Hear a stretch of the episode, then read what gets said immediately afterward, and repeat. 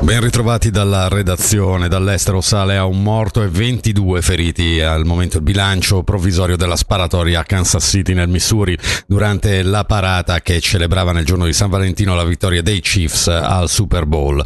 Lo riferisce il comando locale dei Vigili del Fuoco. Fra i feriti dai proiettili ci sono anche otto bambini. La persona deceduta è una DJ di un'emittente radiofonica locale. Voltiamo pagina e passiamo al Ticino. Stabile la tendenza degli accessi al pronto soccorso di Bellinzona durante il Ramadan. Si tratta prevalentemente di giovani che arrivano in eh, seguito alle conseguenze provocate dal consumo di alcol.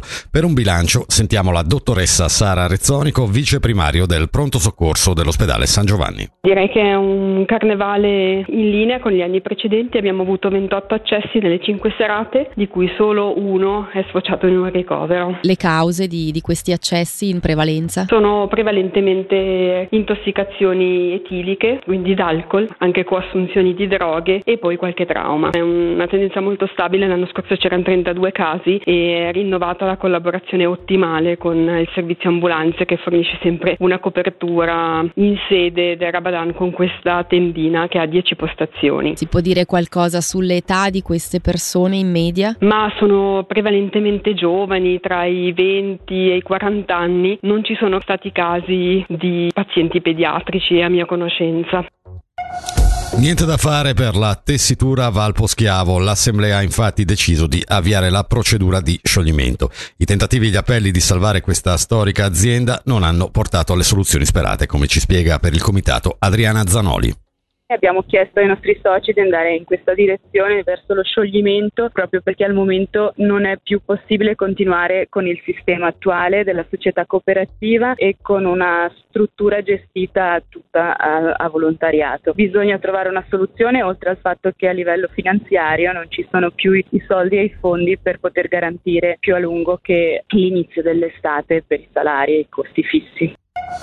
Il Consiglio cantonale dei giovani torna a offrire ai ticinesi tra i 15 e i 19 anni la possibilità di avvicinarsi al mondo della politica. Quest'anno lo slogan della campagna, iniziata il 22 gennaio, è Il tuo spazio, la tua voce, il tuo Ticino. Un'occasione questa per proporre dei temi di discussione e inoltrarli al governo cantonale che sarà poi chiamato a fornire risposte. Sentiamo nel servizio il presidente del Consiglio cantonale dei giovani, Adriano Conte. Secondo noi c'è una rappresentatività abbastanza buona, ci sono molti giovani di 14-15 anni e anche ragazzi di 18-19. Secondo noi il Consiglio, diciamo, oltre che essere l'occasione di portare al Consiglio di Stato i temi, è anche una sorta di percorso di apprendimento alla struttura, ai sistemi della democrazia. Ci sono dei ragazzi che entrano magari molto giovani, a 14-15 anni, non hanno ancora l'esperienza, magari l'interesse profondo del sistema democratico, attraverso il Consiglio negli anni hanno hanno l'esperienza e l'opportunità di continuare. Quindi siamo molti dei ragazzi che adesso hanno 18-19 anni, quest'anno sono comunque già da diversi anni nel Consiglio e hanno potuto fare già molte proposte negli anni. La meteo al mattino abbastanza soleggiato, nel pomeriggio solo in parte a causa di frequenti passaggi di nubi a tratti dense. A basse quote temperature minime comprese tra 0 e più 5, massime fino ai 13 gradi.